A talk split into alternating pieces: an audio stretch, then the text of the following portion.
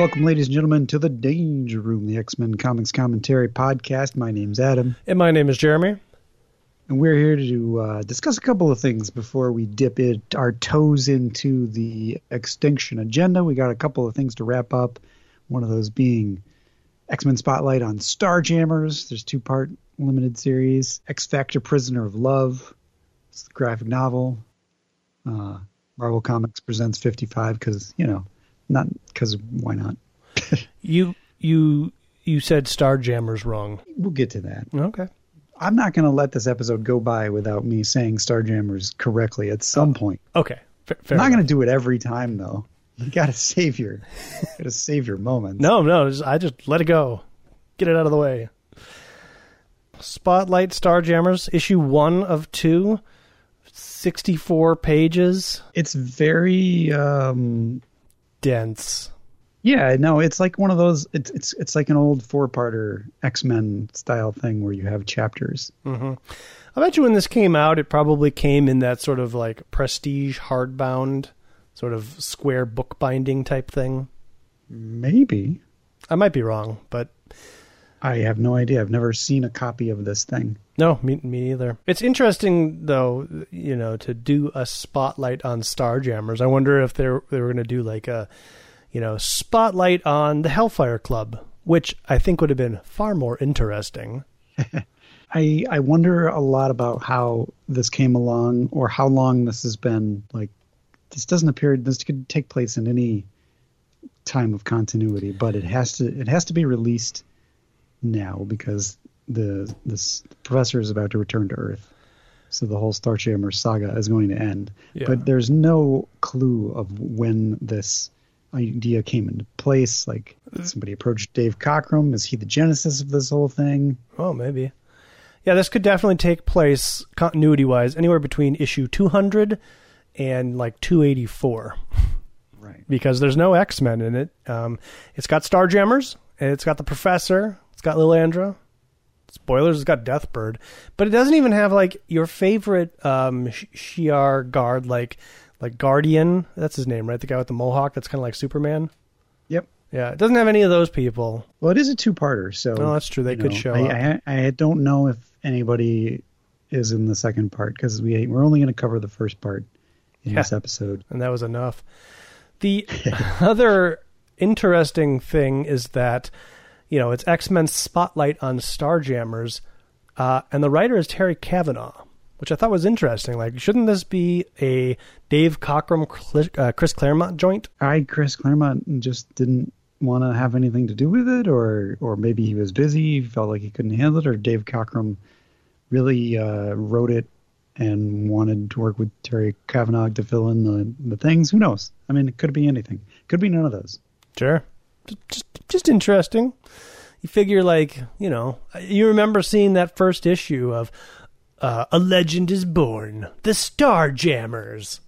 And, you know, how we theorized that Chris Claremont's like, ooh, I got this cool band of space pirates, and they're going to be the next best thing. And, you know, it didn't really go anywhere. And here we are, like, okay, we're getting a, spot, a, a spotlight on the Starjammers. Where is the many, many creator? years later. Yeah. Well, after you would assume it would have come out. Like at this point, does anybody remember who the Starjammers are? Uh, yeah, no, probably not. Um, It's been how many years since their heyday in the issues of Uncanny X Men? what issue are we on, like, just in general at this point? Uh, I guess as of the release of this issue. Like 260 something? 269? Yeah, we're we're in the two two seventy is I believe the first Extinction Agenda. So we're Okay. So it's been it's been 70 issues um you know, roughly dividing that by 12, eh, call it I guess it's been 5 years. wow. Yeah. So, I mean, this feels this feels like a Dave Cockrum thing to me because Dave Cockrum probably created all of these characters. Oh, or at sure. least designed all of these characters, uh, perhaps worked with Chris Claremont in the creation of said characters. Sure. The So I don't know if how much power does Dave Cockrum has. Does he come to Marvel and say, "I want to do a Starjammers two-parter," and they go, uh, "Okay," or is it Marvel coming to Dave Cockrum and like, "We got this idea for a Starjammers thing, and we thought it would be fun to bring you back as the creator of the Starjammers." Maybe. Who knows? Um, I was instantly struck by the cover of this, and I was like, "Boy, this looks familiar." Yeah. And uh, I, I had And I googled it, and you know, it wasn't very hard to figure out that it is an homage cover to X Uncanny X Men number one fifty six. what happens in 156? I think that's the yeah. It's Enter the Starjammers. So okay, so it's this is the issue in which uh, Colossus was stabbed through the chest, and then they get beamed up by uh, Shi'ar people, and that's where we meet. We've already met Corsair; he's already been on Earth, but now we're meeting the rest of the crew, the Starjammers. okay. If you recall that particular issue. Oh God, no. And this was also, I think, the issue where we learned of Scott and Alex getting tossed out of the airplane and sort of the fate of Corsair's wife, Scott's mother, and, and really sort of kicked off the X Men in space uh, with the those alien dudes. What are they called?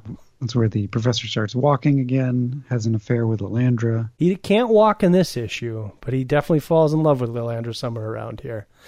And uh, so this cover and issue, uh, 156, was drawn by Dave Cockrum. So, you know, it all, it all sort of uh, connects. I would say that I prefer the X Men 156 cover over over this Spotlight cover, but Why is that? well, I don't know. Probably because I've seen it more. Like, for example, um, everybody's sort of lined up in the same pose. Uh, some people are, are moved into different orders. And f- for example, on the cover of 156, you've got Cyclops and Storm uh, as the only X Men on the cover. And so in the spotlight, which I don't have in front of me because I'm looking at this cover, you've got uh, two Starjammers. But Ch'od is like, he's got like, um, um, what are those things? Scale. He's got like he's all scaly and he's got bumps and he's got lines on his fins and stuff. Like there's a lot more detail to his character. On the 156 cover? Yeah. And uh I don't know. I probably it's probably because I owned this issue and I looked at it a lot. Okay. Um, I'm not judging. I'm just curious. That being said, like the the Spotlight Starjammers cover's not bad, not bad at all. It's it's Dave Cockrum. It's, yeah, it's not bad. I mean, Yeah. it's good. It's, it's. I'm not sure if I would buy this if it was on the shelves uh, back in the day. Probably because I wouldn't know who the Starjammers were. Um, partially because space pirates are lame. Um, Yeah, I don't know. It's, whoever thought space pirates was a good idea, and has there ever been a version of space pirates that is good? I guess you could argue that Guardians of the Galaxy is probably the best representation of space pirates, but I wouldn't really call them pirates. Han Solo. Yeah, I guess he's considered a pirate. He's a sorts. he and He's Chewbacca smuggler. are are pirates. They're smugglers. That's true. Uh, pirates, I would, yeah, pirates board other ships, take their booty, and uh, I guess either use it for themselves or give it to the poor. The Starjammers here, their their whole motivation, I think, at least in the beginning, is to rob from the rich and give to the poor, or something like that. So they're really more like space cowboys. Space Robin Space- Hoods. Space Robin Hoods. Yeah, What is what is Robin Hood identified as? Space he's an outlaw. space outlaw. Yeah. Okay, fair enough. I don't know, anti-hero. They they definitely identify with pirates pirates a lot in this issue. Um, I just don't think pirates are cool anymore. I don't know that they ever were in my lifetime. What about uh, the current run of Marauders, where Kitty is a pirate? That works because it, they don't overplay their hand of the whole pirate thing. Sure, sure. They're they're just really focusing on what Kitty and her crew are doing, more so than them being pirates. What about the first Pirates of the Caribbean? Never liked it. What? Oh, okay. So I, I, I do I like the Pirates of the Caribbean movies, um, the, the, the, the three of them, not the fourth one, uh, and I and I like them in the way that you put on a movie and you kind of veg out and don't really watch it and you know just kind of have it on and it it gives you that warm, comfortable feeling of this is a movie, this is what it does what movies are supposed to do. But other than that, it never. I like the second one better than the first one. I don't really remember the second one. I remember uh, liking the first one. I remember liking how Johnny Depp portrayed the pirate and just all of his weird accent, eccentricities. Yeah, I don't I don't I guess yeah I don't know pirates. So the, yeah, There's got to be an exception to the rule. There's got to be some sort of space pirates or regular pirates that I'm like, oh, those are cool. Like I like uh, I like the um, Monkey Island series of video games, but those Oh, are kind of making sure. fun of pirates. What about Ice Pirates? I don't I don't know any. That, doesn't that movie have Jim Geena Davis in it? I don't remember. Not Jim Davis. Jim Davis is the creator of Garfield. I, I don't Ice, know. it, it is a movie, right? It is is a movie, yeah. I, and I assume because ice is or pirates is in the name that there are pirates in it, and I think it's like a sci-fi movie. or is it just something that you see on ice? Pirates on ice. Ice Pirates. The cover was pretty cool. I don't think I've ever actually seen the movie. And why would you? Uh, I don't know because there's like I'm looking at the cover now, and there's like a there's like a giant two wheeled vehicle with a skull on the front. There's ferocious space possums, an evil emperor and his bird. I don't know, man. It even proclaims on the cover, "See great special effects." That's always a good sign. Yeah. I, I kind of want to watch this movie now because you know it's one of those kids or one of those movies that uh, always came up uh, as I was a kid. Either it was on TV or I'd see it at the rental place, but I never watched it. well, now that we've talked about it for so long, you have to watch it. I know. Pot committed you have to point. try to convince me to watch it, and then I'll I'll I'll like be uh, no, I'm gonna pass. That might be rough. See It- a universe on the rocks, and there's like there's an ice tray that's upside down, flying through space, dropping ice cubes on on our female lead. It could be great. I mean, who knows? Maybe it's like that takes itself uh not not seriously in a way that's fun. I don't know. Then there's another bit here that says "See Space Herpie the Love Bug." I don't know how I feel about that. What? Yeah, Space Herpie, H E R P I E, and I can't tell. There's a there's like a robot with a bow tie in the foreground, and then behind him on his shoulder is like this like monkey looking thing, and I don't know if the foreground robot guy is Space Herpie or if the monkey guy is Space Herpie. Is it Space Herbie? No, it should be. it's Herpie. Okay. Yeah. I bet you this uh, movie's dumb. The plot thickens. I'm, I'm going to go with like really dumb. But now I'm intrigued. Well, now you have to watch it by by the end of this year. That is your homework. All right. I'm I'm on it. I'll make that you know. happen. Maybe just the first twenty minutes. oh no. Never start a movie and, and don't stop it. Oh, all the time. Anyways, uh yeah, pirates. I don't know. Tell us about who who worked on who worked on the Starjammers. Oh, well, I don't know because there's no credits in the comic, but based Oh, on you're doing it on Marvel Unlimited. Okay, Yeah. I'll do it then. perfect. Um, Terry Kavanagh wrote it. Dave Cockrum penciled it. is it Jeff Kavanaugh or is it going to be Kavanaugh? I don't know who was the guy that just uh, became a Supreme Senator or no, wait, Supreme Court. Brett Kavanaugh, not Brett Kavanaugh. Is that uh, is spelled the same? I don't know. I think so. Matt Damon was funny as him. Um, Yes. Jeff Albrecht is the inker. John Wilcox is the colorist.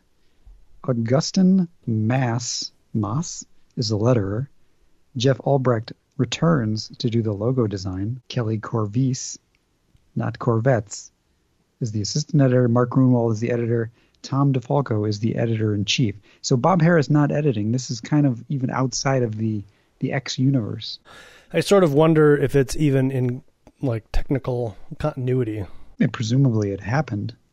Sure. I guess I guess the, the the key signature of that is do they ever speak of these things again? There's no need to. So I'm gonna go Well, not in, not in part one. I mean, part two could be a major things could happen. Who knows? Maybe Cyclops shows up and gets killed and then resurrected. You'd think he would talk about that again. Yeah, if it happens, sure. I bet it does. Probably doesn't. Uh, So uh, it was two weeks ago that I read this thing, and I didn't want to read it when I was reading it. um. So and there's a lot of panels and a lot of words. So Adam, So- I'm gonna I'm gonna I'm gonna let you lead here, and I might just jump in here from time to time. So what I did to make this interesting for myself, Just gonna phone it in here. Yeah, Adam, So that was it- totally interesting. it's it's very much a 70s style co- uh, comic book, which is I wonder if that's why Chris Claremont had nothing to do with it, is because he was he didn't want to do a retro style comic book. You're right. kind of- it is the whole thing does definitely have like a 70s feel to it and not only that like there's There's like no 90s about this comic at all. And I think that's done on purpose. sure. So either it was actually done in the 70s, which probably isn't Mm. true, because that wouldn't make any sense, um, or it was done to have that specific sort of feel, and it was done somewhere in the 80s, Sure. between 1990 and 1985. Maybe somebody Just- thought it would be a cool thing to have a throwback. I, I'm assuming that would be Dave Cockrum. Yeah. I buy that. Mm. And I bet Terry Kavanagh was on board and was like, hey, that sounds cool. Yeah. Let's do a 70s style comic book. I did a lot of blow in the 70s. Let's do this thing. and the uh, so so I'm reading it and I'm kind of like I, I was like you I was like oh man this is a slog getting through this and at some point I just decided you know what would make this more fun if this was a if this was this was like a audio broadcast um, do you ever listen to like uh, I don't know those Hitchhiker's Guide to the Galaxy's audio CDs or uh, radio snippets 'Cause Hitchhiker's Guide to the Galaxy started out as a radio show right uh, yeah, so I'm told. you've never you've never listened to it I have listened to the Hitch. No, I listened to Restaurant at the End of the Universe book on tape. not the same thing It's still interesting though. It is the the books on tape, depending on which version you got, are some of them have like full cast. Oh, the one I recall did not have a full cast. But it was Was one just- guy kind of doing like a whole bunch of different little little voices and stuff. I listened to that thing over and over and over and over again. Was it the Douglas Adams one or somebody else? It was not Douglas Adams reading. I don't know who was reading. Okay. On on cassette. Oh, so this was a long time ago. Oh yeah. This is probably pre Douglas Adams reading them. And I've seen the BBC adaptation, so I don't think I've ever listened to the original radio broadcasts. That would be interesting. The BBC uh, version, the the live action BBC version, Mhm. has most of the same actors that were in the radio drama, so Okay. you know you'd recognize a lot of their voices. Okay. Um, anyway, that's like I, I was trying to come up with a good example of like something that you would recognize as a radio drama. Obviously, that doesn't do it because you've never watched it. I listened Um, to the War of the Worlds broadcast. Uh, the On just the one, the the uh, Orson Welles one. Yeah. Okay, that does that does that have multiple actors, or is an Orson Welles is just the narrator? Well, side Or one is Orson Welles doing the broadcast and doing all the descriptions. Side two actually has like a play that that occurs of the people on the ground. Oh, But okay, but if you recall, like everybody was so freaked out at that point that they weren't even listening to the rest of it. They just thought aliens were descending upon us. I seem to recall there being articles about how all of that stuff is fabricated, It very well could be, because but I don't. I don't know. Maybe those articles are fabricated. everything's fabricated. Yeah, you know who know who knows what the truth is. You know what, Adam? The, The the Earth is. QAnon doc on HBO now, and uh, yeah, it's just like uh, interesting. I was just going to tell you that because I've not seen the Earth from the moon, there's no way that I can understand or prove that the Earth is round. Therefore, it's flat. That's a possibility. No, it's not just a possibility. It's real. Well, yeah, I mean, you have to accept that the possibility exists that it could also be a square. no, that just doesn't. That's stupid. That doesn't even make any sense, Adam. Anyways, or or it's just a uh, an infinity symbol oh, yeah, stretching in on itself. that, yeah. So you you imagine that this was a radio play, and as you So were imagine, reading it, I imagine this was a radio play, and I imagine everybody with different voices. And I was like, we should do, we should, we should rewrite this whole thing and make it into a radio play, and get our listeners involved, Oh and do like some sort of crazy radio drama. And then I was like, ah, that's going to be a lot of work, but I it helped me get through the reading of the issue, so it served its purpose. okay, because there's a lot of dialogue here. There's a lot of dialogue. There's a lot of different characters, so there's a lot of kind of uh, fun to be had. And if you if you just imagine it as audio only, which I guess is tough to do when you're reading a comic book, it it kind of flows better.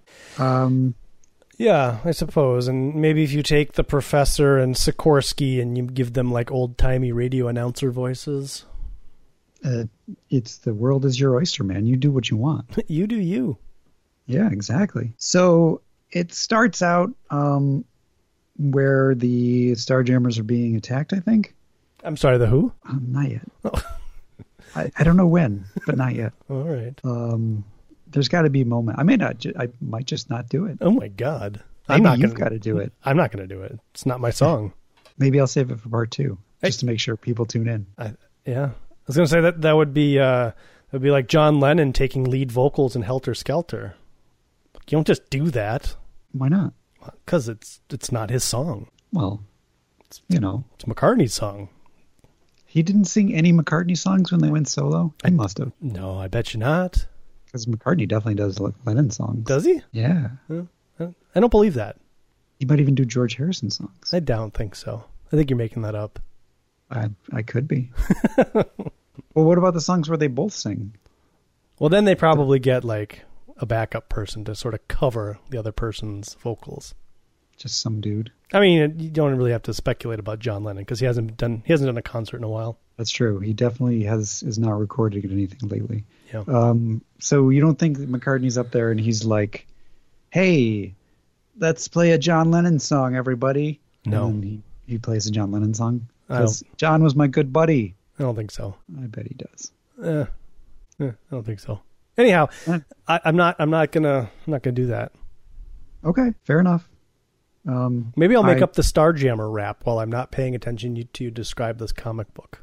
Yeah, you could uh, you could come up with your own thing too. Yeah, that's a good idea. Yeah, and then yeah. we could have we could have two things, two competing things. We could this have- might break up the podcast. Like we will go our separate ways, and we'll like, hi, I'm Adam, and I'm doing uh, Uncanny X Men, and you could be uh, Jeremy doing regular X Men, or or maybe we just always do the same thing. Try to try to figure out who's doing it first. Like a like a like a podcast battle instead of a rap Yeah. battle. We'll like be a we'll be a podcasters that just battle because we Oh. had a notorious breakup. We'll have a we'll have a podcast beef. Yeah. Yeah. I got a beef over your new Starjammers riff that you haven't created yet. It's gonna be so so good. So yeah, the uh, Starjammers getting attacked for whatever reason, or no, are they attacking somebody? I don't know. This is this, is the thing is that it doesn't really matter. Um, Don't they they they board a ship?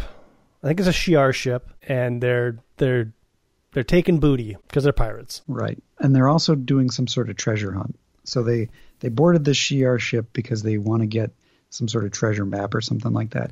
Corsair Um, makes a weirdo walk the plank, which is dumb. The space plank. Well, it's you know pirates. Yeah. It's it's yeah, I agree. It's dumb. it served no purpose. Uh, the professor, during their initial like, uh, Corsair does one of these things like where it's like the the making the Kessel run, some sort of um, thing that you shouldn't do when they're attacking the Shi'ar ship. Like they come out of hyperspace two minutes too early in order to attack the Shi'ar ship, and everybody's kind of knocking him about it.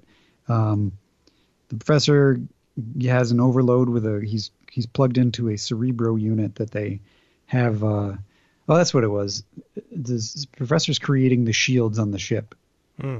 so that the Shi'ar ship thinks that the shields are down but he's they have psionic shields or something and then he manages to beam them over to the Shi'ar ship and they blast stuff up and they take the booty as you say make the dude walk the plank, but the professor is uh, unconscious from here on out in this issue.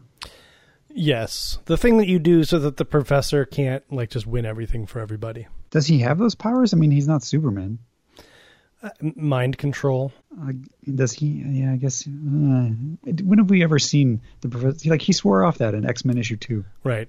He was like, "I don't like to do this. I just did it because Mastermind was such a threat." Right. I yes, you could have written up like a plot contrivance of like, well, these are space mines and I can't control them. Yeah, But regardless, they they sort of get him out of the way. But then he merges with the computer, and I think becomes like the guide for all of the wacky adventures that are about to happen. he almost becomes like a narrator of sorts.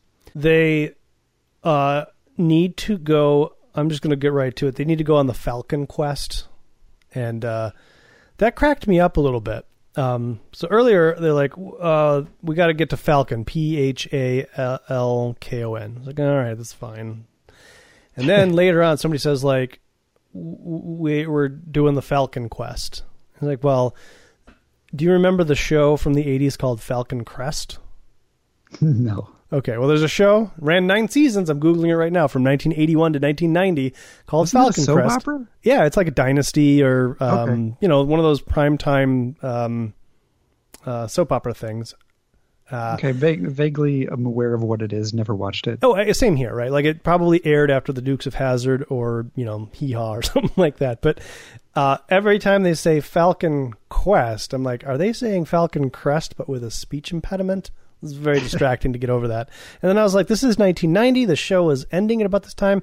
Did the writer have like a thing for Falcon Crest? And he's like, oh man, there's only like two people in the world that are going to get my little joke here.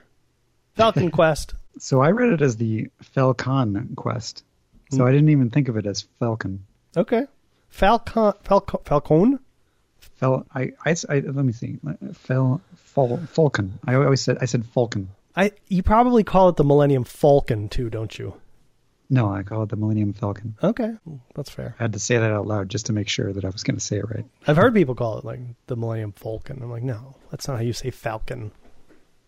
Anyways, Falcon. Falcon. Falcon quest. okay, that's It's mildly like, uh, better. It's like Gen Con or some sort of convention. No, Gen Con is spelt the way it sounds. Falcon Crest. Falcon Quest. So the guy who walks off the plank, uh, he drops a bunch of codes, and I guess the codes are important to what they must do next, which is uh, track all of the places where the codes went to, so that they can go on the Falcon quest. They're not even on the Falcon quest, I don't think. I don't care. are I skipped ahead to that. they don't know Falcon, that I they. assumed its power was just a myth. Yeah. those were pretty serious uh, security procedures for a myth, but I guess we'll never know. Maybe we will. I managed to track the individual directions of the four map pods as they zipped away. So this enables us to split the team up into groups that all go on their individual portions of the quest for the maps so that they can go on the Falcon quest. Falcon Quest. This worked really well in episode 9 and it works really well here. What? Episode nine.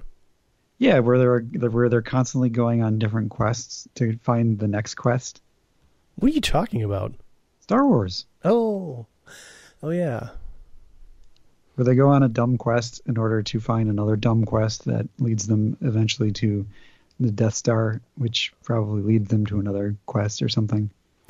Oh, and they need the uh, coordinates to get through the hyper ship to the hidden planet with the army of spaceships that has been there for 30 years. I'd forgotten all about all of that. But yeah, It's a, it's a super contrived plot, and it doesn't work here either. yeah. It's very boring. Like watching, I don't know, but it feels very 70s comic book. This is like a thing that the X Men would do back in the day: is go on a quest in which they would have to split up into groups. It does have that annual feel.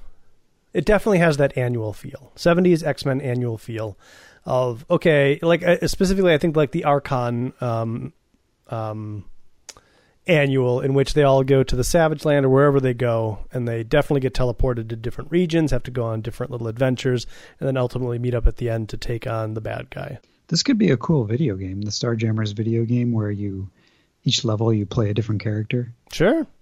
And you're uh, trying to find the maps, and then you team up at the end, and I don't know. We'll find out next issue whether or not that theory holds. So Corsair gets beamed away to I think he's by himself, but he- Chapter two, Castaway. he gets an opportunity to fight uh, vampires with his sword, which is kind of neat, I guess. Yeah, there's a weird vampires. Uh, there was a, there's like a vampire and a wolf, and they're kind of lovers, which is was interesting, sort of dynamic, and uh, all they really want to do is get off this planet, and Corsair sort of screws that up for them. So I wonder if they'll be coming back. Probably not though. But it was interesting that you would give such a minor character these kind of details. I felt for this vampire guy. Well, I think they were like stretching it out because this little vignette here is like seven pages long, and there's like twelve panels on every page, and every page, every panel has like two thought bubbles on it. I don't think they were stretching it out though, because nobody asked for 50 pages of Starjammers. I mean, it was this is like what they did. It was this doesn't feel stretched out to me. It just feels like this is the story that they wanted to tell. It's a fair point. It's a fair point.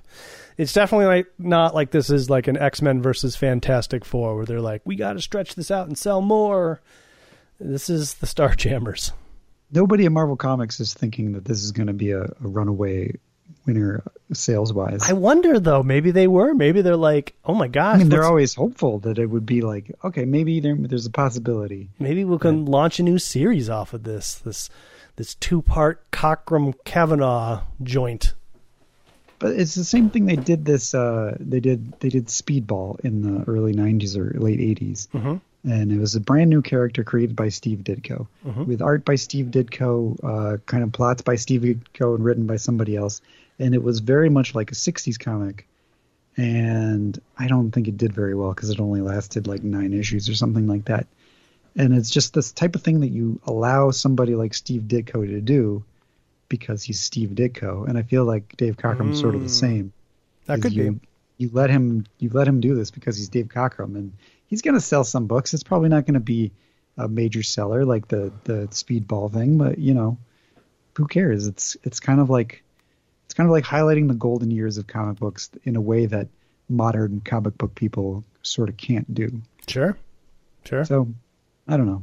There's there's a nostalgia factor to it that we don't really get because we're not from that era. Ch'od and Hepzibah, they get uh, teleported to a ship. This chapter is called Plunder. Oh, the the important thing to note is that at the end of all of these, they get their map things and they get beamed back to the uh, the the Starjammer.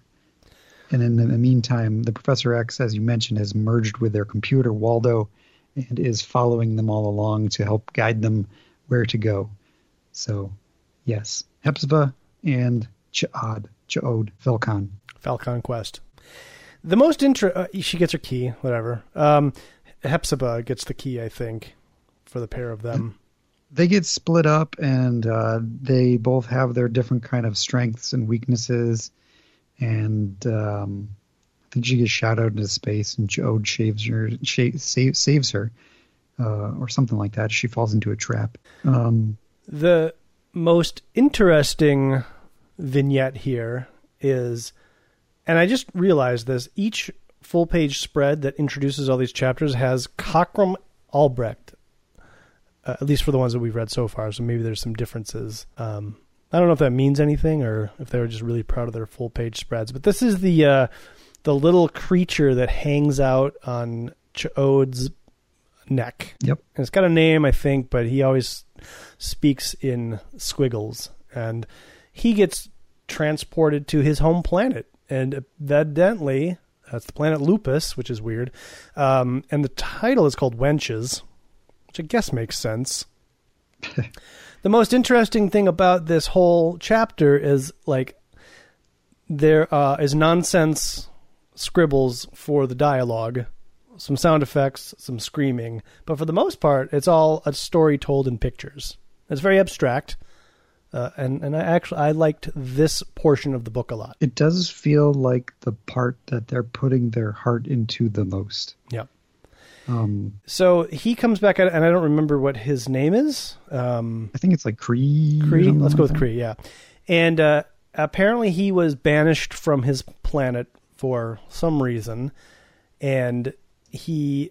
Oh, we also find out. So he's being chased by like Keystone cops that are like chipmunks or bad chipmunks, Be- beavers beavers. Yeah, and uh, you know the the observers who are the rest of the Starjammers are like, why? How is this possible? And I guess this is the interpretations. Like this is not what they actually look like. This is just the closest approximation the computer can get their brains to comprehend. I think, I read that correctly. um, i don't remember that i agree with you Let's just go with it. Uh, somewhere throughout there, the professor dies. yeah uh, that happens And uh, then we, we go on to find out that Cree has a wife and a whole bunch of little pups that he had to leave uh, when he was banished from the planet. And uh, I don't know. Ultimately, they all get teleported back to the Starjammer. Okay, so look at the uh, so the interesting thing you mentioned the text.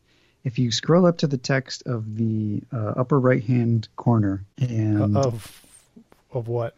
of the page that you were just talking about, where he's uh, Kree is back, uh, the professor just died. The page after Mhm. the professor dies. Yep, yep. Uh, the upper right hand panel. That there's a big. Uh, he's he's wearing sunglasses. Yep. He's thinking something. One of the uh, things says Claremont sized. Yeah. All, all the letters are all like mixed up, but I wonder what that is like. What that means? Like, why does it say Claremont sized? And there's also a another thing that's a bunch of gibberish that ends with thought balloons. Thought balloons. Uh, there's one earlier on that says Star Jammers.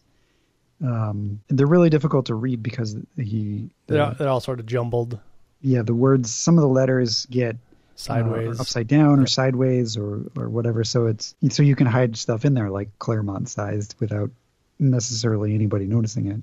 I don't think that that means like it's Claremont sized. I think it means it's like it's Claremonticized. Claremont sized? Okay. Yeah, I don't think there's an I in there, but I think that's what they've been like. We've Claremont Claremont sized this. Well, no, that works because the I could be the sideways dash that I Oh, was sure. thinking. I think I don't know what it means, but I think that's what they're going for. Claremonticized. Yeah, Thought balloons. you know, Claremontism, Claremonticized. Yeah. Okay. Anyways, he reconnects with his family, and uh, he gets his little gem, and uh, he's got a whole bunch of little pups, and they all make it back to the Starjammer, and they're like, "All right, now we've got Mister and Mrs. Cree and a whole bunch of pups." So we cut to chapter five called Holding Action, which is Which- Raza and Binary. In in like an ongoing comic, like Cree and his family could have been like your ongoing comic relief, right? Because there's a whole lot uh, of scenes of here of like of Mrs. Cree kind of like giving giving people the business, giving them the eye. But then, like as it ends, you do see the softer part where her her hair is sort of like down by her side. She's got tear coming about tears coming out of her her eyes. So she she cares, but she's got attitude. I don't know. Maybe I just look made more into that than actually exists. I would Oh, read a no. Cree comic book. Would you? Yeah, I think you would read maybe the first issue, maybe a couple issues, but you'd get bored of it. I don't know, man. It's it's kind of like reading a Star comic book. Like they're all the same, basically. I mean, they're fun, but they're not. You know, I guess I, I read many many issues of ALF. I, I think I had some Heathcliff Star comics. I feel like that's what that would amount to. I mean, Yeah. you could probably do something very clever and interesting with it, but maybe not in this era of comic books. I'm not really sure. Anyways, yes, uh, Binary and Raza show up on a planet of bugs. Giant uh, armies of bugs, hmm and uh, Raza is very traditional. He calls binary fair damsel and stuff, which she's not really taking. Um, they both get swallowed, and the professor slash Waldo can't find them. Uh, eventually, he they discover that there's like a queen bug, and the queen bug has the uh, gem that they're looking for inside of him. Binary wants to burn him, but Raza stops her from burning it alive, and then determines that eventually it's going to pop it out itself. He figures that out somehow, and um, yeah, so they they get theirs back after nearly coming to blows. And then now that everybody has their thing, we are on chapter six, mutiny. And you're like, oh man, finally! It's like probably only like four pages left. This is where it just begins. There's like seven pages and so many panels, so much dialogue. It is a lot of pages. It is a lot of dialogue. the The art's really great, though. We, we should point out that you know it's it's a lot of fun. It's it's very old old style art. It's cool. There is far too many word balloons for this, which is why I think it would be this many word balloons uh, makes makes it interesting as a audio thing. The thing about audio plays is that people in traditionally have to explain what they're doing because it's not a visual medium. So we would have to rewrite a lot of this to be like, oh, this place is surrounded by bugs. Ah, and now this bug is attacking me, keeping my throat clenched. I can't fight back. Yes. See, even that wasn't descriptive enough. Yeah, no, I, I, I know what you're saying. Uh, yeah, I don't know. Sure. So yeah, the, chapter six ties in with the whole binary Raza thing. Uh, the professor figures out what's going on. With Wait, I thought he died. Well, no, the professor slash Waldo, uh, floating being that has been following us around. The professor's body is dead. Oh, okay, good. Nobody's told the the professor yet the that his body is the dead. professor floating Waldo head. yeah. Yeah. Okay. Um, so he notices that the uh, that the gym is inside of the the giant monster that they're fighting over. So they're able to bring it back to the Starjammer, and I'm sorry, the what? um, Nope. Okay. And then how does this thing end? The Shi'ar just show up, and there's a whole bunch of shooting, and then Deathbird shows up, and uh, not really sure what's going to happen next. I mean, it seems like they have all the map pieces, so they're probably going to make their way to Phalkon, or maybe complete the Phalkon quest. You you get a panel uh, that's reminiscent of the cover, which is neat. That's true. I- Worry I- about us. Yeah, I feel like it could have been bigger. Didn't need to be a full page spread, but it could have been like one of those quarter page panels. Could have been a half-page spread. Sure. It's worth it. Like, here we are, we're all together, we've set aside our troubles. Man, little tiny panel. Yeah, and then they, they shoot and they go to town. You're right, Deathbird is there. And it just kind of ends. Like, um, I guess Deathbird kidnaps, yeah, uh, kidnaps Lilandra and they teleport away. And Ch'od's like, Deathbird's gone. The Majestrix teleported without her. So there's your there's your radio play description stuff. And then uh, Corsair says, The power of Falcone is almost within our grasp. Dot dot dot. Concludes next issue. Forget about me, Corsair. If she wants it so much, it must be real. Go after Falcone. Falco. Rock me Amadeus, because she, she's going to go to Falco. Oh, yeah, that's a good one. Now, I approve of that joke. now, now you've made me feel all self conscious.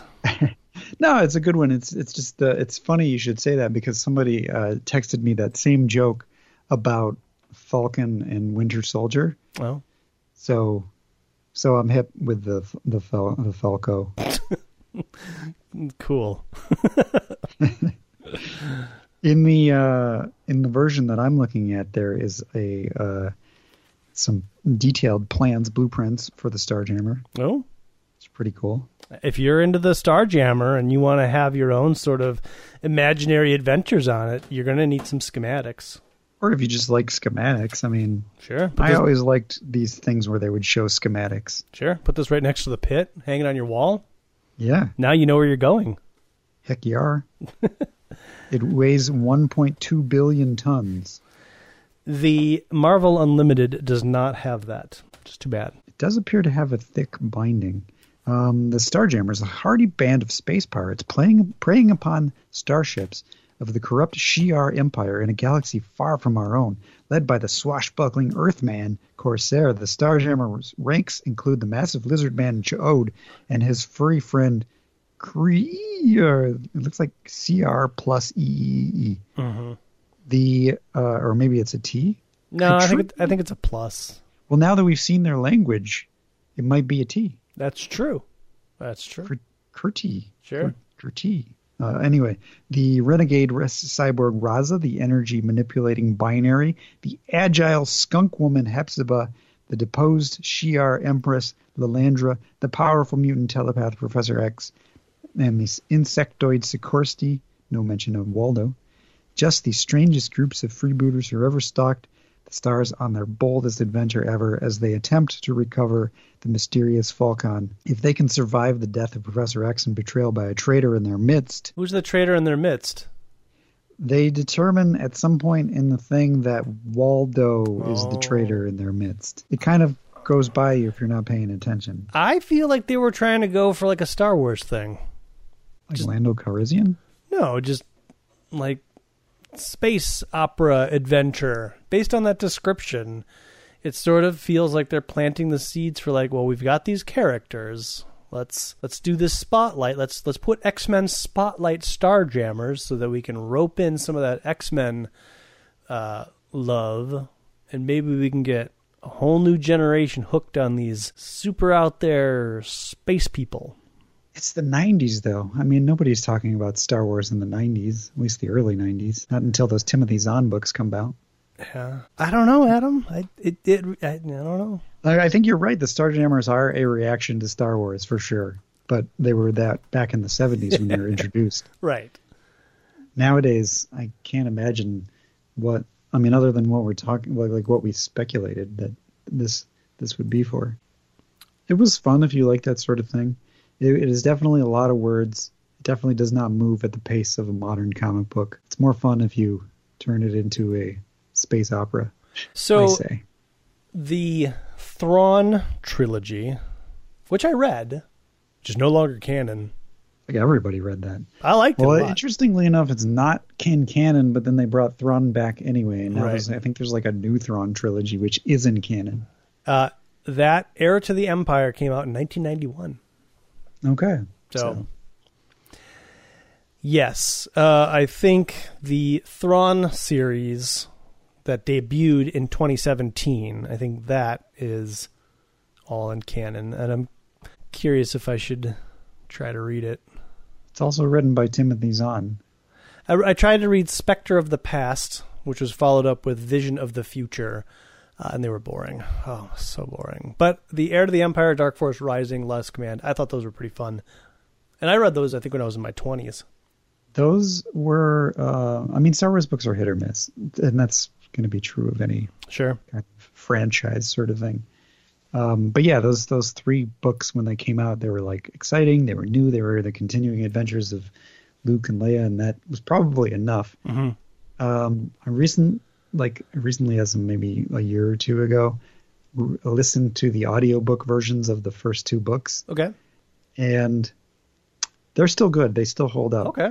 Uh, writing wise, they're not so good. A lot of things get kind of irritating in the audio version when it's like Han said, Han amusingly said, Yeah. Han bemoaned. I do. You know, it's just like I get it. I know who's speaking. I don't need to know how. It's like, like there are better writers who can do th- like that same thing without using so and so said in every Yeah. single.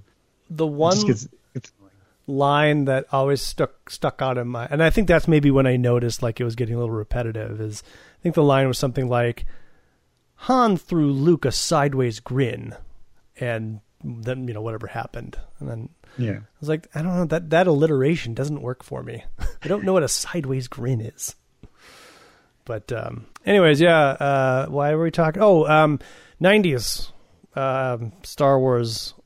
You're probably right though in that maybe this was maybe maybe it was scripted or or plotted in the 80s and they finally got together in 1990 and, and put it out put the had to finishing touch touches up on the uh, yeah touch it up to make sure that it was uh, acceptable for to fit into the current continuity.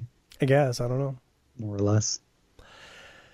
Anyhow uh, the other thing that that we read uh, you're done talking about that thing right That thing, uh, Starjammers. yes i'm sorry Yes, the what I- now I'm I'm done talking about the Starjammers.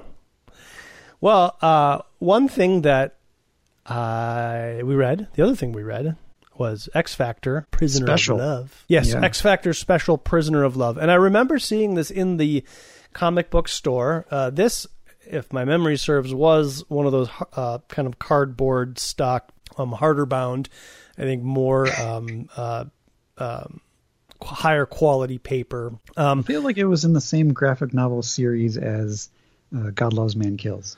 Maybe, but my my recollection is that this was sort of the same size as Excalibur Prestige version, which Oh, was smaller than God Loves Man Kills. Like that whole Marvel graphic novel was like the size of like a Rolling Stone magazine. This I recall. Maybe they changed the size because I thought that Excalibur one was also part of that series. No. Or maybe I'm thinking of the New Mutants one. New Mutants was Excalibur was not. Okay. Uh, I mean, maybe it was part of that series, but the form factor was definitely the size of a comic book. But again, with a harder bound cover and paper. And anyways, the point is, is that you know this thing was four ninety five, and you know you open it up, and this was when I wasn't familiar with Jackson Guice, uh, if that's how you pronounce his name. And so, like in my opinion, in my young opinion, is like this artwork is sucks and the majority of it does not have X Factor doing X Factor things. It's it's a lot of beast and a lot of this woman who we'll talk all about. And so, I never did you bought actually? Oh, so you didn't buy it? No, Okay. no. It's like I I'm not spending my money on this. My hard-earned dollars. My allowance. Um, yeah, I, I think I saw the cover for this, and the cover is intriguing, so I probably was like, ooh.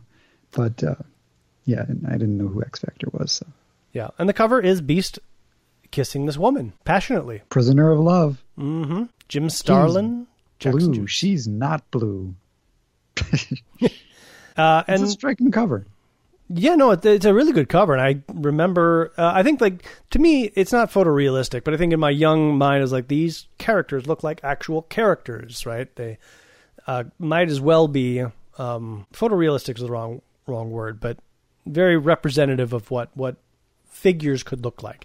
And then inside the book, you get sort of like comic book characters, except for Jean Grey. I feel like Jackson Guice went out of his way to make Jean look like exceptionally good. I feel like he used a model for Jean Grey and maybe, Yeah. maybe also the main character woman.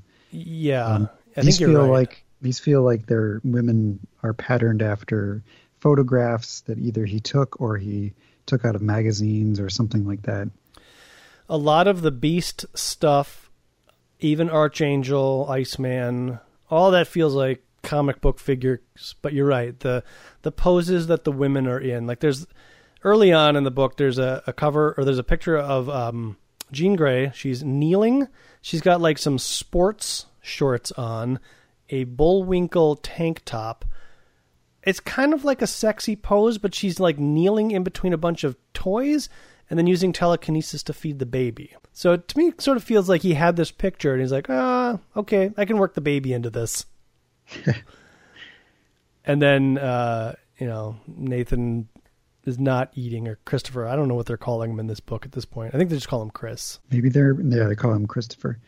Maybe they're they're playing around with the idea of the the sexy mom. Sure. In the '90s, they're kind of playing around with this kind of uh, trope or something. I don't know. Uh, yeah, I, I think Jackson Guice was Sexy comic book character, Yeah. but doing normal everyday stuff. Yeah, yeah, and I, I don't have a problem. I think it's it's all fine. It's it's all uh, it's all good good artwork in my my adult eye, not not my child eye, which look at this artwork is like this isn't like the X Men or the X Factor that I know. things that I know. this is funny because Jackson Guice actually drew the initial X Factor issues. That's true. It's a really good point. I probably didn't know that though at the time. Yeah, I didn't know artists back in the day. Yeah. Um, so, anyways, uh, Beast is sort of lamenting like he's blue, and how could how could anybody love him? So he's literally blue and figuratively blue. He's sad. Yeah, Beast is sad. He sees the interactions with Jean and the baby. Is like, I wonder if I could ever have a baby with somebody. Oh man, what would it look like? Gross. I didn't really understand this because at first he's watching it, and then the baby starts crying, and he, why, why does he look so sad? I don't know. Is he just I, I think he's just lamenting this this interaction, right? Like Jean's trying to feed him, it's not going well, but she's got like a really positive, like she's getting frustrated, but then she's got like a really positive attitude, and eventually she gives up and she's like, ah, whatever, like we'll go do something else. It's all good. She's got like food all over her face and stuff, and so she's having like a like a mother son interaction, and he's like, oh man, so? Even in the face of failure, she's got a happy Yeah. face on, and and that just upsets him. He's like, oh man, I really wanted her to be depressed about it. No, not at all. I think it's more just like he's lamenting the fact that he doesn't think that he'll ever be in a similar role with a child of his own. I don't think it's a very well. I, I like there are four pictures of Beast, and I just I don't know what's going on. And, and, and then the, fourth one, he looks like he wants to go on a murder spree. So The- I don't think these are good drawings. The Um, last one is kind of kind of psycho, where he he has made up his mind that now I will go murder on the streets of New York. This is the turning point in in the serial killer movie. None of these are bad drawings. I just because of their they're focusing on the face, we should know. Yeah. We should have a better idea of what Beast is thinking, and I I don't. And I'm absolutely just sort of extrapolating from how stories should be told. I guess, in my opinion, I think I think you're right though. I think to come to that are. conclusion. I think your conclusion is correct. But I could But see where you wouldn't get it. um, and it's it's not made clear. And, you know, and he, he continues walking through, looking at himself in the mirror, and he snaps at Scott. Scott's like, "Where are you going?" He's like, "Out, Out, just just out. You okay? sure. Why wouldn't I be? You can never be too rich or too slim. Well, I don't know what that means. Come on, Hank. Something's about it. Well, I don't know what the rich part means. Is it a reference to Slim Scott Summers? Well, Scott Slim Summers, I guess, because we just got done with the scene. Maybe rich in love because he has a son, and and slim Scott Summers is the son's father. I don't know. That didn't make sense to me either. Yeah. And so he's like, uh, something bothering you? Just life in general. Catch you later. Catch you later, Dad. So he puts on his trench coat and hat and he's walking the streets of Manhattan, sort of incognito, which is weird because, like, he was an Avenger and everybody's like, oh, look, it's the Beast. We love you. But now Yeah, I it's like, oh, I'm the Beast. whole thing. Everybody hates me. Yeah, I think because he's an X-Man now. Yeah. He was an Avenger. He got away with it, and it was weird because women found him like exceedingly attractive during that period. But apparently now, uh, because he's a mutant, twice he uh, he is he is no longer in the in crowd. So, and then this is where some the writing that I don't care for. They call it a melting pot. I walk these streets and I can almost see the day when a mutant will be able to walk along with these folks without having a lynch mob come after them. Of course, today's not the day, so I'll keep my hat pulled low. I don't mind it. It's it's it's silly. It's comic booky. It's Yeah. uh, it's good dialogue for a radio show. I don't like sentences that start off with "they call it," but that's not really what it is. It's a very uh, you know detective hard bo- hard boiled detective Sort of. sort of. Uh, so the other thing and, and what he's trying to get across here in this page anyways is that there are there's rich beautiful people and then there's poor down on their luck people and and then there's even kids there's a kid like throwing a baseball against a wall i guess and he's all alone uh, but what, what really stands out on this page is that there's a dialogue box over this woman's mouth, and I don't know why. seems like a mistake. well, I wonder if Jackson Guice drew it, and everybody was like, "Oof, Jackson, it's not good. We're gonna put some narration over that mouth." Yeah, it's very strange. Or it's just a straight up mistake. Or the guy behind it, the sort of evil looking guy with the tie there, they're like, we want to see his face. If they could just move the, the thing down. He's like, "Th- we can only see sh- both of their faces. we can only show one face. Is it going to be sort of like the evil dude, or is it going to be this maybe somewhat attractive woman? The evil dude is Tommy Wiseau. kind of. And then somebody, Tom DeFalco, was like, well, can't you just move the dialogue box down? They're like, oh no, that would ruin the flow. Nobody would know what to read next. Yeah, All right. there's plenty of other places you could put this dialogue box. You guys are the experts, I suppose. Cover up her face. So Beast encounters a mugging of a girl. Classic comic book mugging. and uh, the guy who's mugging the girl, I, I think they want to. It sort of gets. It sort of seems like it's going to be rapey, but it it turns out to not be rapey. He's like, "You did this thing to my brother, who was a rattler, and we're rattlers because we're a gang, and you don't do that to a rattler. So now we're going to kill you." Turns out that the comic booky uh, mugging is actually a little bit more complicated. Ooh, interesting. Hmm. It's weird that Beast uh, he's he does a smart thing. He's like, I'm not gonna I'm not gonna just run in and bust us some heads without knowing what's going on. So he goes up to the roof. But while he's going up to the roof, he like loses all his clothes. So it's like he's ready to go into action hmm without knowing whether or not he needs to go into action. I guess it makes sense, but I don't know. bugs me. bugs me that he loses his clothes. Just keep the clothes with you. So the gang leader here flicks out his switchblade and Beast throws a rock at him, I think. I think that's a rock. It's a rock. Maybe it's a shoe. Might be a shoe. And uh, he says, You better run. Uh, and then he immediately falls under the spell of this woman. She's so beautiful. One glance and I'm lost. I've never seen anything, anyone or anything so beautiful in my whole life. It's pretty apparent the dastardly crime she committed against Joey's brother. She obviously broke the poor kid's heart. and this picture is def well, I shouldn't say definitely. It feels like it's a picture that he recreated. It's and it's a really weird pose of her like sort of standing up, hips cocked to one side, and then she's just got her arms folded around her chest. I'm imagining Jackson Guice works in a studio and he has women that he can work with that he can take their photos of and he works from that. That's so he probably poses them in real life Sure. and then draws that. Just That's my guess. I sure I I believe that. Uh, but this is just such a weird pose. It's totally a weird pose. I mean, they're all kind of weird poses. None of them are are natural in any way. So Beast springs into action and he starts fighting all of these gang members, but Tommy ultimately, Wiseau almost stabs Beast in the armpit. almost. Uh, and then one of them, we'll say it's Tommy Wiseau, uh, clobbers Beast in the back of the head with a brick. It's not Tommy Wiseau. It's like a blonde dude. Good eye, Shank.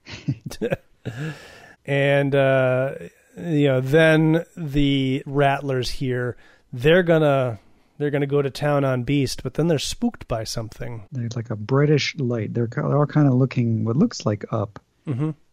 Um, up into like the left stage left if you will yeah, and then Beast wakes up, uh, kind of groggy, and he's on a couch say what where am i across from a, another clearly photographed female figure. yeah uh, and this will be an ongoing thing of beast waking up in this apartment with sort of this uh, sexy clad woman who sort of has like an explanation for everything, but it's it's not very it's it's all very vague. Like she's got no she, she got like a couch and, and like a bed in this apartment, nothing else. No no Yeah, lamps, no yeah. tables, like no furniture. And Beast's like, well, how did I get here? It's like, well, you fought all those people off and then you passed out, and uh, I carried you back.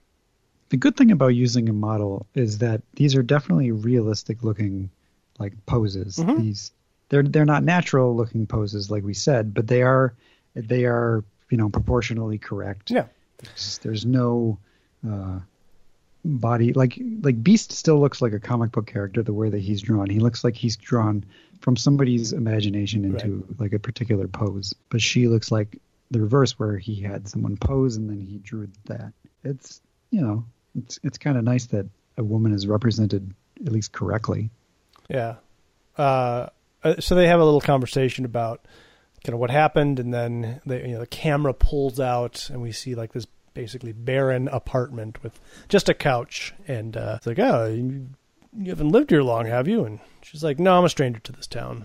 And then they immediately fall in love. Yeah, she has uh, a, a, a mutant or some sort of power sway over uh, over over Beast, and probably whoever she was being attacked for in the alley. She also probably had a sway over that person, and we'll learn more about that as we go.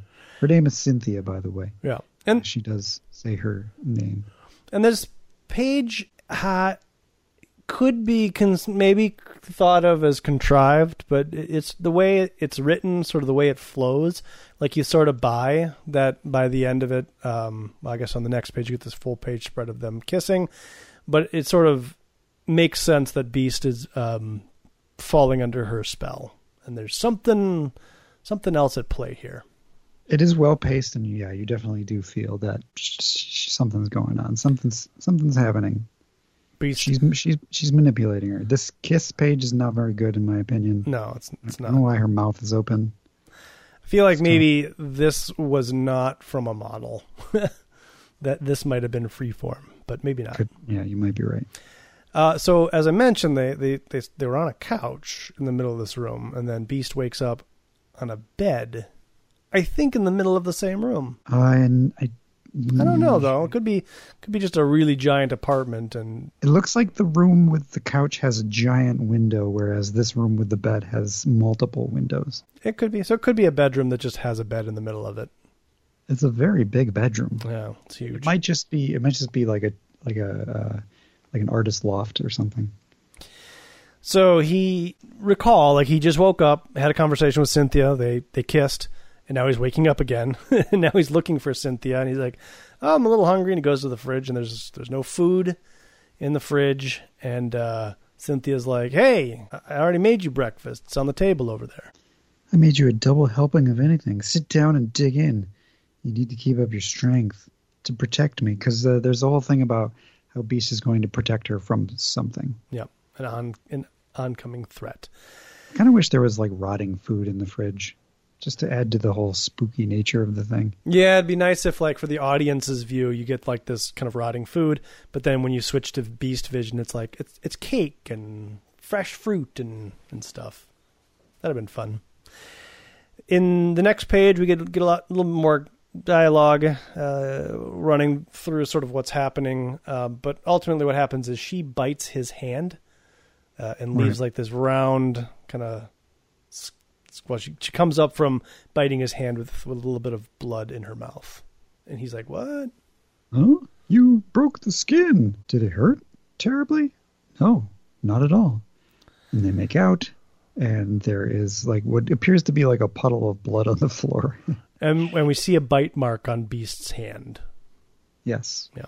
Where she bit him. Yep. And now, sort of, Beast, uh, I think, descends into like this hellish nightmare scape, which is pretty cool. It's just a bunch of swirly stuff, lots of colors, lots of lots of inks and stuff. Yeah, it's it's you know somebody's playing around with different styles of art, and it, it comes out looking uh, interesting. And there's a big like tentacle monster in the sky.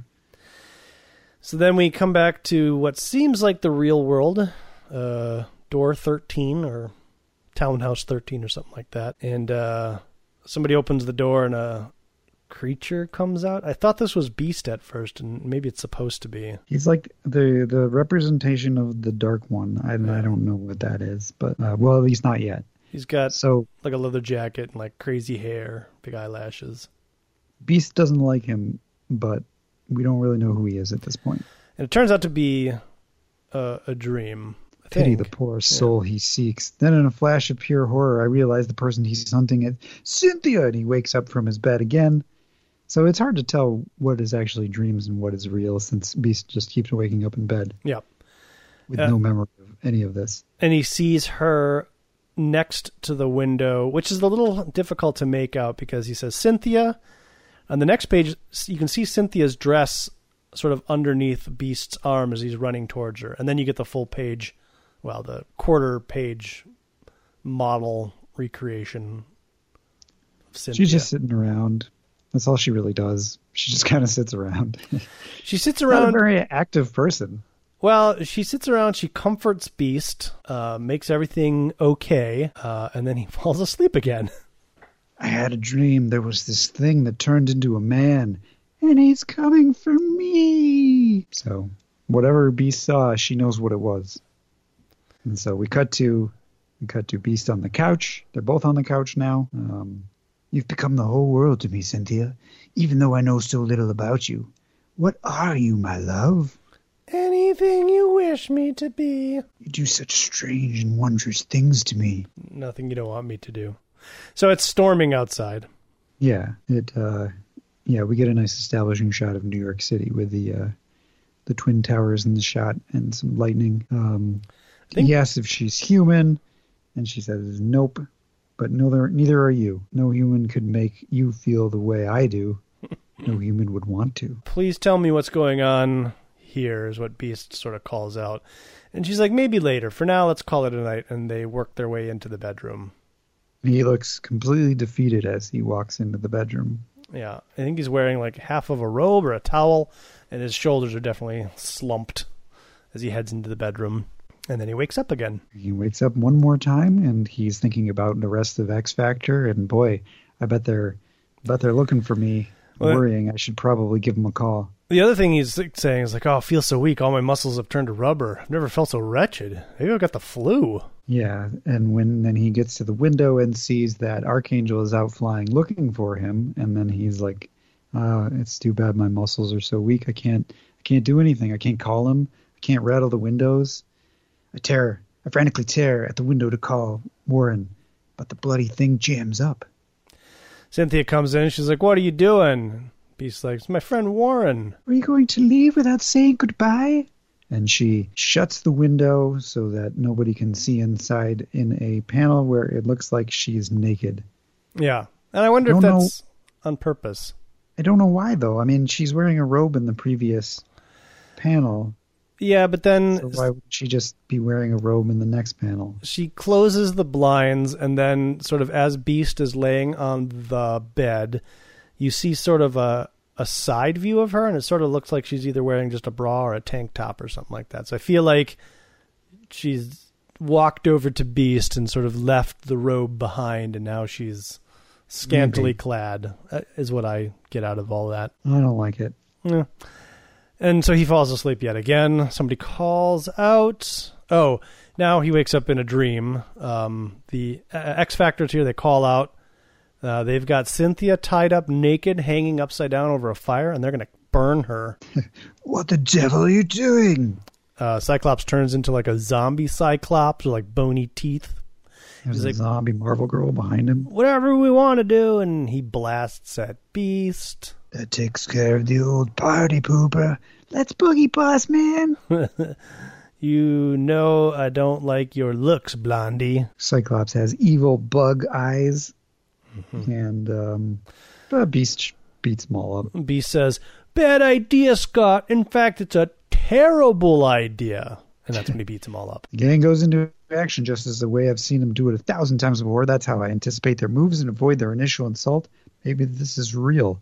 Can it be that I've never seen their true faces before this moment? Are my eyes only open now for the first time? They say love changes the whole world for you, makes you see it different. If that's true, my love for Cynthia has revealed what a nightmare existence I've been living, what I'll never return to. Smashes Iceman into ice shards. And then everything's gone. He has a naked Cynthia cradled in his arms. So, Cynthia, are you all right? She says, Yes, you saved me. But in the close up here now, we see that she's wearing what I think is the same either tank top bra that she was wearing when she closed the blinds. I could be wrong, though. I think you're right. Or it's just a I- mistake. I mean, it's probably it probably was uh, naked in the initial drawings, and then Hmm. somebody said, "Cover that up. That's that's too much." You know what? You're probably right. I bet you those were inked on later. I bet you it was like uh, as much as you could possibly show without like, you know, going all the way. Because it's weird. Uh, if you go back and maybe maybe there's nothing. You know, in the page where uh, Cynthia's hanging upside down, she's got like these weird ball things where her breasts would be, but they seem to be on her hands. So I don't know if that's like just poor positioning uh, or if it was also an alteration. But then as I look forward, she has those sort of ball handcuffs um, in a couple of other panels as well. So I don't know. Yeah, they're kind of big balls that are are on her, just her wrists. Her Mhm. hands stick out of them. They're kind of strange, and, And- yeah, they are very strangely positioned in that first shot. And then if you look at the next page where um, Cyclops says, "I don't like your looks, Blondie," uh, you you really can't tell where anatomy is uh, and isn't. It's, it's sort of weird. Like they're trying to sort of make it PG hidden, but it just looks like the artist forgot to draw things. Because it, it sort of looks like a male chest there. There's definitely no gravity happening here. Yeah, but I digress. Uh, Beast and Cynthia they kiss again. Beast is like, "But I'm I'm your prisoner, aren't I?" You saved me, but I'm still your prisoner. Aren't we all prisoners to something? You're evil. I'm beyond good or evil. I simply am. Will I survive this passion? I'm not sure either of us will. I'm getting to the end of my rope, burning out. Too wasted to even move. Cynthia, now he's on the ground, and you get definitely a pose. She's in the foreground. She's wearing like this sort of uh, an Ace of Spades shirt, a um, I don't know, high cut underwear, um, and then like like an 80s or 90s like dance club police cap. I don't know what you call those things. The only problem I have with this one, which throws the whole thing into question, is I don't think this is a human pose that someone can do because her arm is too long. Uh, yeah, I don't know. I mean, unless the the the model is kind of bent over in such a way that allows her arm to get down that far. Yeah, she might be bent forward in the photograph, but the drawing didn't really make out the fact that she's bent forward. I don't know, but like, Maybe her left leg is on an apple box or something, Yeah. so she's right? Who N- nobody who stands in their apartment stands in this pose ever. Yeah, This is this is uh, I am modeling an outfit pose, or I'm doing my Playboy pose. this is Jackson Guice taking the opportunity to practice anatomy. Yeah. Uh, Beast is in the background, sort of like, "Oh, I'm dying, Cynthia. Feels like nothing." Why does it have to be like this? You said you'd explain. I guess I will. And she explains that once the cosmos was filled with my kind, our numbers seemed infinite. But then they came, the enemy, those that seek to annihilate us, the dark ones. They hate and uh, they fear and hate our light and pleasure, but they have the power to extinguish both. Now there are so few of us and so many of them. The dark ones grow ever stronger. One of them stalks me now, and uh, Beast has seen him, and she she rejuices him back up to full power at some point. I uh, I'm extremely weak weak from this fleeing terror. This is why I've been hiding in the, on this backwater world, trying to regain my strength. It has been difficult because I had to choose very carefully whose energies I stole. I only tapped into those whose side, who would side with the dark ones. But then you came along. You were so different. You were like a mutant. Mutants are cool. Mutants have a lot of energy. Yeah. About some sums it up there. He gives her a kiss, and um, that's he juices her back up, or he juices Beast back up. I can feel my strength return. It's like fire burning through my veins. It's sure torture and wild abandon. It's like love. The Dark One shows up at the door. Um, Cynthia gave Beast a set of instructions about when to look exactly at the uh, Dark One, when to attack, all this stuff. Mm-hmm. And as the Dark One enters the room, everything goes crazy. Um, the world no longer functions the way reality normally does, which is, I guess, why she didn't want him to look at the guy at, until a certain point. Um, I was predicting at this through this whole thing that there would be some sort of uh, twist where she was the bad guy. Um, I... I will spoil this and say that that's not what happens. Yeah, I did not know where this was going, so I did not make that same prediction. Keep your eye on the dark one. Keep your eye on the dark one. And then she says, "Now!" And he jumps in to the fight and they don't really fight. It's just kind of explosions, and there's a, what looks like maybe a tentacle. I don't know, um, and a giant crystal uh, tower shatters, and B says, "Is that you? You're beautiful." Yes, Hank, my dear, it is me, and so are you. Once again, you have saved me, and for that I will always be grateful. To prove that gratitude, to bid you farewell, return to your life and prosper, and um, Beast wakes up in the middle of the alley where he this whole adventure started. There's a kid, I think probably the kid that was throwing the baseball against the wall. He's like, "You get mugged or something, Mister?" From the kid, I learned it's Monday, the same day I took my little walk. He doesn't remember any blonde woman or street gang, and the expression in his eyes shows he thinks me some kind of head case. He runs off. Was Cynthia nothing more than a hallucination caused by a bad hot dog? We we did skip that. Like as he's walking through Manhattan, I guess one of his favorite things to do is put his trench coat and hat on and eat a hot dog. Heck yeah. So street dogs, man. and uh, yeah, did I did I really live out an unbelievable encounter, or will I forever ache for a phantom memory? I may go mad wondering. And then he looks at his hand, and he sees teeth marks and he sort of looks up into the sky, and it ends. And that's it. With there's little hearts around the end. Yeah, I liked it. It was interesting. Uh, what cost love? That's a question Hank McCoy, the mutant known as Beast, must ask himself. The answer? Everything. His health, his sanity, his teammates, maybe even his life. Because a mysterious creature known as the Dark One stalks the Beast's beauty, and his intentions are most definitely deadly. Prisoner love, a love story with a bizarre and bitter twist. So 1990 me, I guess, would have been 16, 1990, uh, 14 years old. Um, would not have cared for this nonsense, this love nonsense. I probably would have liked the girl, like, oh, that's sexy. She's sexy. But uh, older me, uh, I I uh, I liked it. I liked the story. I liked the artwork. I liked the story. I liked what they were trying to do doing something a little bit different. I would have probably also not liked it, but I would have thought it was memorable and been like, that was interesting, but I don't know why. And then just left it and mm-hmm. then maybe come back to it many years later and been like, I remember this. Yeah. Okay, this makes a little more sense now. You're probably maybe just a little bit deeper than me because I probably would have read it and been like, that was stupid. That sucked. Maybe not it's though. Very, I don't know. It's very rare that I read something where I was like, "That sucked." um, usually, I'll try to like, I don't know, get something out of it. Even the stuff that I don't like, I try to. I don't know.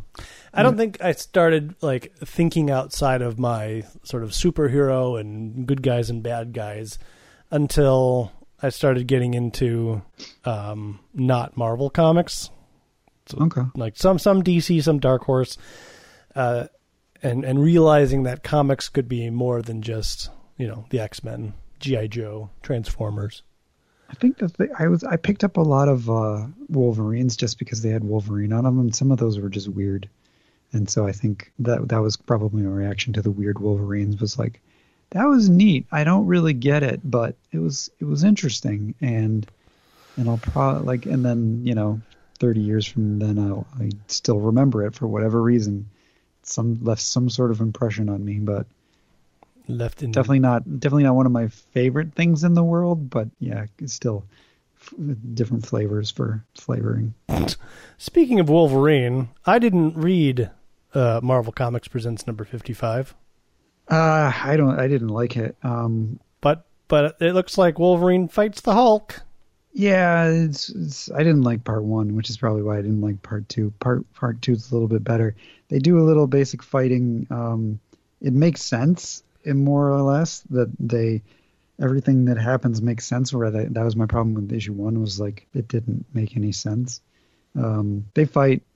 They fight. Wolverine They fight. realizes Fight. that Fight fight fight fight fight fight. Sorry, go ahead. the Wolfie and Hulky show. Oh, you'll sing Um, that, but you won't sing Starjammers. Whatever. There's a Starjammer song. Not anymore. Not anymore. You're dead to me, Starjammer song. um, he Wolverine has a moment where he realizes that he was being a bit of a Dumbo, and that's nice. Yeah. Hey, bub, uh, Hulk. What say we let bygones be bygones? And then the Hulk's like, "It takes a mighty big man to admit he's wrong." Uh, yeah, put her there, pal. And then they So- eat turkey over a fire. It's so stupid, but I kind of like that. Or no, it's I guess it's it. bear meat. I, don't they hit the bear earlier? Yeah, I think they kill the bear. Oh, that's right. I forgot about that. So they eat the bear. Not a thing that I like, but No. whatever. Uh, there's a, a funny panel of Hulk riding in Wolverine's truck. And there's a dent in the ceiling. Yeah, they go to get gas together for some reason, and then it's it's turning into daylight. So the Hulk's like, "I gotta let me let me out. I gotta I got business to do tend to." And uh, for some reason, uh, it's him. I got the guy you're looking for, the killer from last night. I don't know what he's referring to, but I guess he killed somebody. The Or- bear, the bear killer. Yeah, but I mean, why would this guy care about? Was this guy there? So is I this? would only. I don't know. He calls the police and he holds a gun to Wolverine's back. Hold it right there, fellow. Hands over your head. You ought to know around these parts we don't we don't just let a murderer stroll on through. I'm no murderer. Couldn't be. Couldn't possibly be two guys who'd fit your description. Looks like you're going to spend the rest of your life behind bars. That is, if you're lucky. So is this guy out front? Is this Bruce Banner? Yeah, it's Bruce Banner. Where did he get his shirt from? He had it in his back pocket. Okay. He's, he murdered somebody on the way out, and that's what they're blaming Wolverine for. I don't know. So so Hulk is now Hulk at night, Bruce Banner during the day. I believe that's what it is. Yeah. I mean, that's how it started out uh, in the early days. But I, f- I thought, does that that changes like a lot, doesn't it? So yeah, it started out that way, and that's the whole kind of premise of the Gray Hulk when he comes back is that he goes back to the original because I think in the first six issues or maybe just one issue, Oh, he's gray. the. Hulk was Yeah, gray. that's right. So they kind of like Stan Lee always said it was just like a coloring thing, but it was never intended to be gray. But they kind of embraced it anyway and did a, a whole gray Hulk that goes back to that night and day transformation type deal. Um, but yeah, it, it definitely changes Okay. at some point. Bruce Banner and the Hulk are the same. Like Bruce Banner occupies the Hulk body, so lots of different stuff. Did you break something? No, Oh, I thought I heard you break something. just my heart. You broke your heart? Yeah, I'm sorry, man. it's okay. Was it Cynthia? Yes. I just, you know, I had this whole adventure just like a moment ago. And now you're just back to. She left me back recording the podcast where I left off. yes. So Man, weird. what a bummer. My life is trash.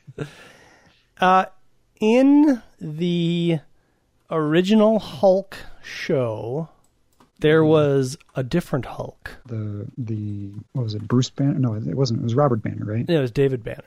David Banner. I think Bruce was too gay for 80s TV shows. They had to go Right. to David they- Banner. They said that Bruce was too homosexual a name.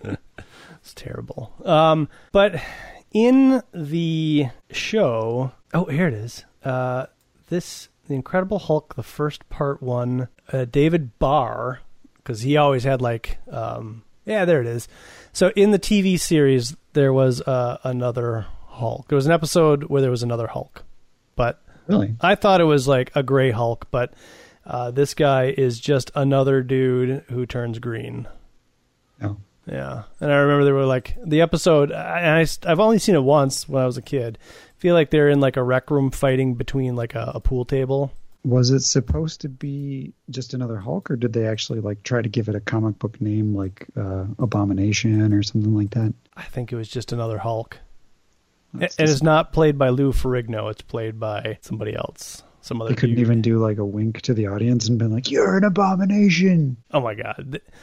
Do you think that how how close to the material do you think the writers of that show were? Um, they took a concept and they just made a show out of it. Yeah, I- I don't think there they was- were at all.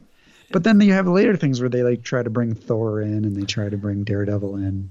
Yeah, well, I think that was after the show was canceled, but they still had like all of the the actors were still on board. So yeah, there was yeah, but there you was can't Daredevil. tell me they did they did a Thor Daredevil and a Thor uh, uh, or a, a Hulk Daredevil and a Hulk Thor, where the intention wasn't to have a spin-off series of Thor and Daredevil. oh, absolutely, right. That that was those were those were launch pads yeah. that were just done like I think I think well after the show uh, had been canceled, uh, and then they. I kind of want to watch that show again.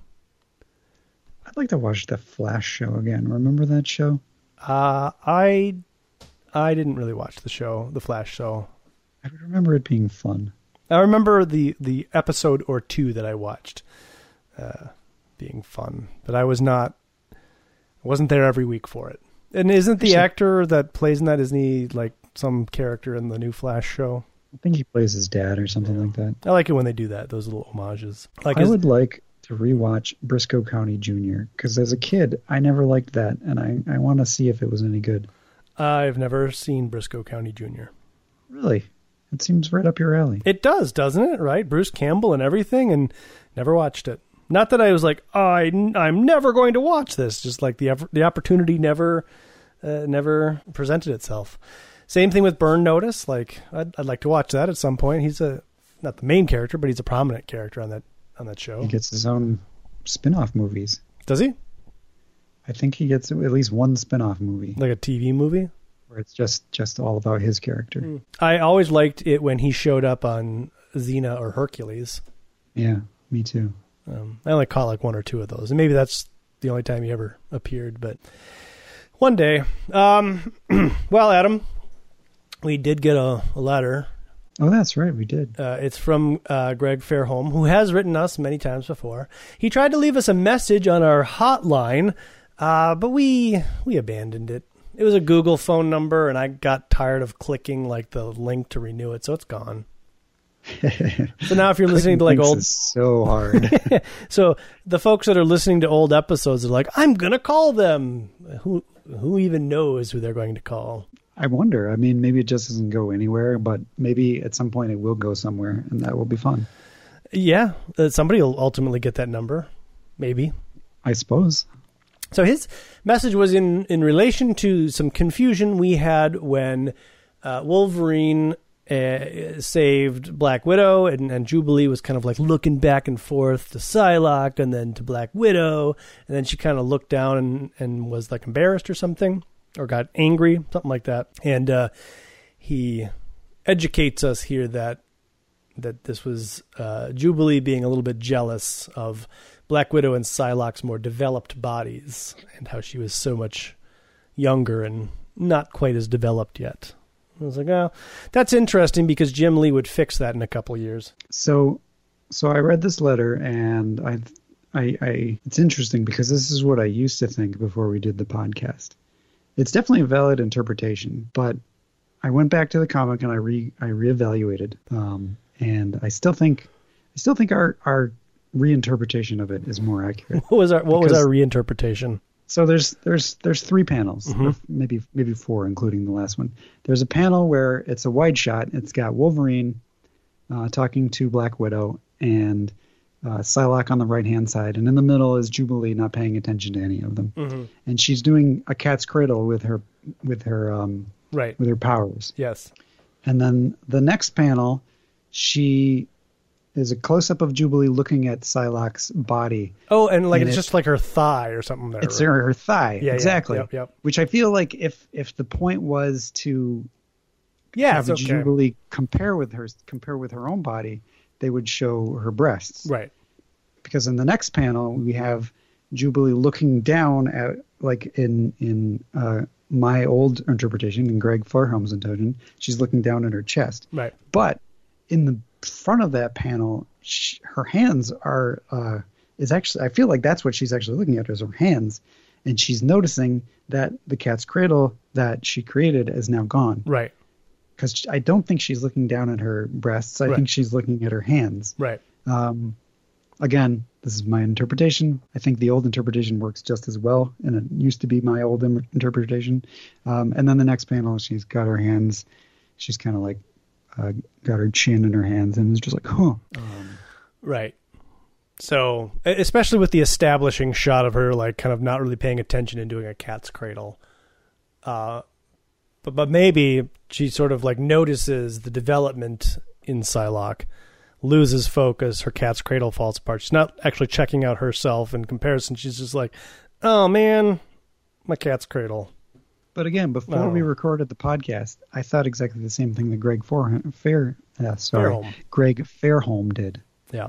Um, and I'm not saying that I'm right and he's wrong because he's probably right and I'm wrong, but it's just uh, it's interesting. I don't know. Yeah.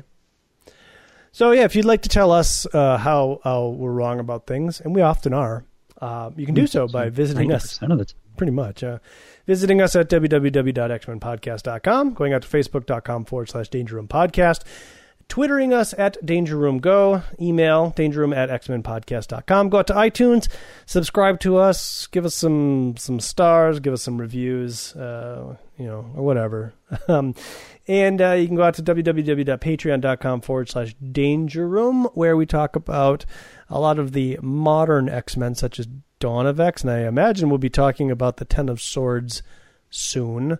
Uh, in addition to that, we, we do like to cover uh, pop culture, movies, and television shows. For example, spoilers, we're going to be talking about the four hour edit of Batman Justice League of America, whatever the hell it's called, the Snyder Cut. Uh, and everybody on the internet's already done it, so so it'll be a wide open void for us to come back and be like, wait, wait, wait, we got something to say too. Yeah, as usual, we're Yeah. like three months behind. I, you know, there's so many uh, like YouTube and podcasts, uh, not so much podcasts, but YouTube shows where they, they they gotta get in like right away. Like we just watched the movie and now we're gonna talk about it. Yeah. And I like to like I like to stew on it a little bit, sort of- Marinate a little yeah, bit. exactly. And I don't need we we're never the first.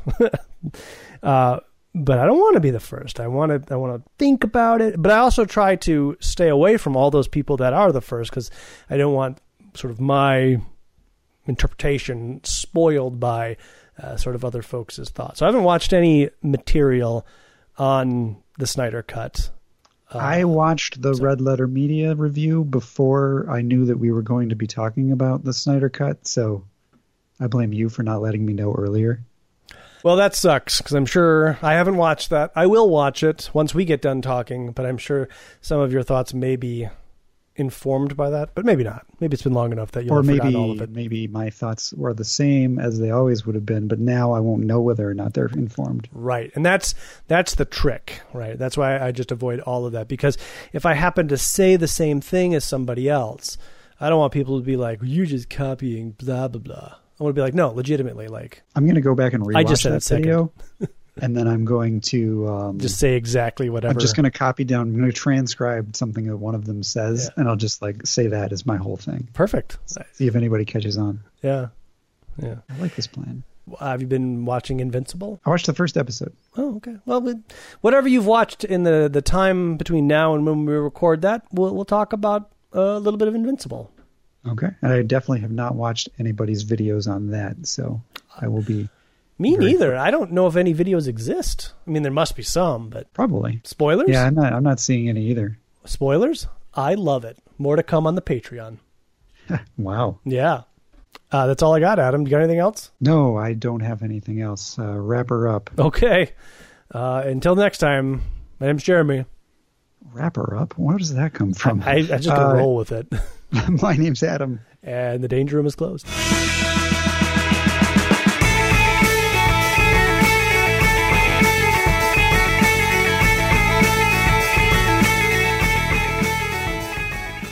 That's a wrap, boys.